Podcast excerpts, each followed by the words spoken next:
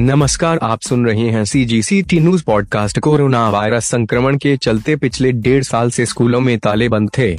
अब स्थिति सुधरने के बाद एक बार फिर राज्य शासन ने स्कूलों को खोले जाने के निर्देश दिए हैं। लंबे समय से बच्चे घरों में ही पढ़ाई कर रहे थे, ऐसे में उनकी शिक्षा पर काफ़ी प्रभाव पड़ा था। अब स्कूलों के खुलने से छात्रों को उम्मीद थी कि पढ़ाई का जो नुकसान हुआ है, उसकी भरपाई हो सकेगी। लेकिन राज्य में दूर दराज के कई गाँव ऐसे हैं जहाँ के विद्यालयों में अभी भी शिक्षकों की तैनाती नहीं है।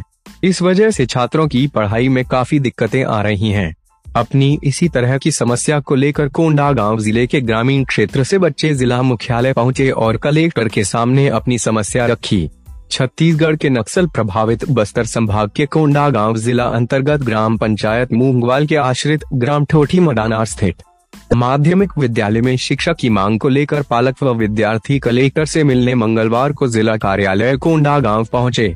विद्यार्थी कुमारी आशा सोरी, पुनाया सोरी रामवती सलाम, मानकू ने बताया कि उच्च प्राथमिक विद्यालय ठोठी मडानार में कुल तेईस बच्चे अध्ययनरत हैं विद्यालय में एक शिक्षक पदस्थ थे, जो विद्यालय खुलने के बाद विद्यालय में नहीं आ रहे, जिसके कारण हमारी पढ़ाई नहीं हो रही है मूंगवाला सरपंच जयगनू सोरी व पालकों ने बताया, विद्यालय में अध्ययनरत तेईस बच्चों के लिए एकमात्र शिक्षक श्रीनाथ मारकंडे पदस्थ थे, जो वर्तमान में विद्यालय में नहीं आ रहे।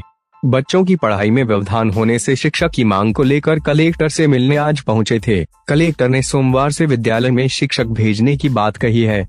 सी जी सी टी न्यूज़ के लिए कोंदागाम से पूनम दास माने कपूरी की रिपोर्ट।